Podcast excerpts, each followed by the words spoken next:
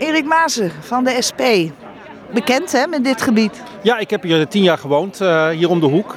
En uh, ja, ik weet vrij goed hoe het hier in elkaar zit. En daarom weet ik ook vrij goed dat dit niet het beste plekje is om uh, dichtgeflexwoningen neer te gaan zetten.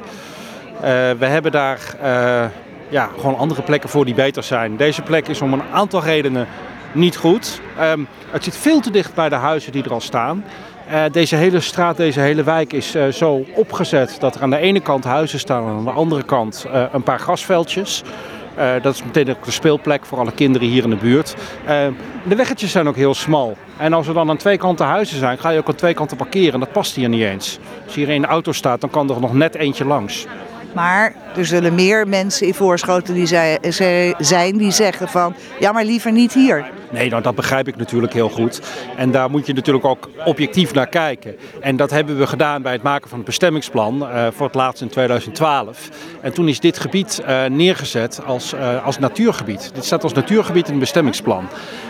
En dan is het wel heel gek om dan zomaar ineens uh, flexwoningen neer te gaan zetten. Uh, want het gekke van flexwoningen is, daar hoef je het bestemmingsplan niet voor te wijzen.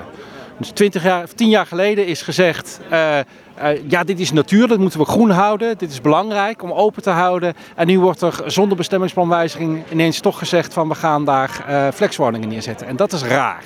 Er zijn heel veel van die open plekjes in Voorschoten.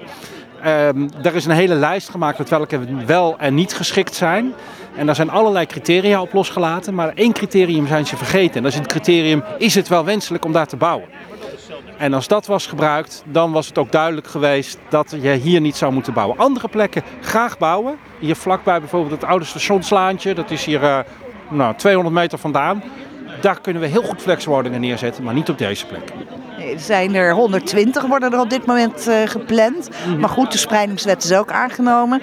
Ik weet dat er onder inwoners uh, het idee bestaat dat het alleen maar om asielzoekers gaat. Maar dat is niet uh, het geval hè, met flexwoningen. Nee, nee, nee. Flexwoningen zijn sociale huurwoningen die tijdelijk ergens op een plek staan. Dus uh, uiteindelijk um, gaan ze gewoon opgenomen worden in het woningverdeelsysteem van de sociale huurwoningen. En ja, ik hoef niet uit te leggen, denk ik, dat de SP al lang bezig is om ervoor te ijveren dat er meer sociale huurwoningen in Voorschoten moeten komen. Dat, daar hebben we altijd gezegd, er is veel te weinig gebouwd de afgelopen jaren. Daardoor hebben we nu een acuut probleem, onder andere met asielzoekers of statushouders moet je eigenlijk zeggen, maar niet alleen. Het probleem is alleen, uh, als we de afgelopen jaren wat meer sociale huurwoningen hadden gebouwd, hadden we nu niet ineens hier grasveldjes uh, met natuurbestemming daarvoor uh, in moeten zetten. Er zijn andere plekken in Voorschoten die wel geschikt zijn om woningen te bouwen. Die... Zo? Nou, bijvoorbeeld het Jan Wachtendonk-plantsoen. Dus in 2012 is daar al van gezegd, vandaag moet gebouwd worden. Dat staat in het bestemmingsplan als bouwen.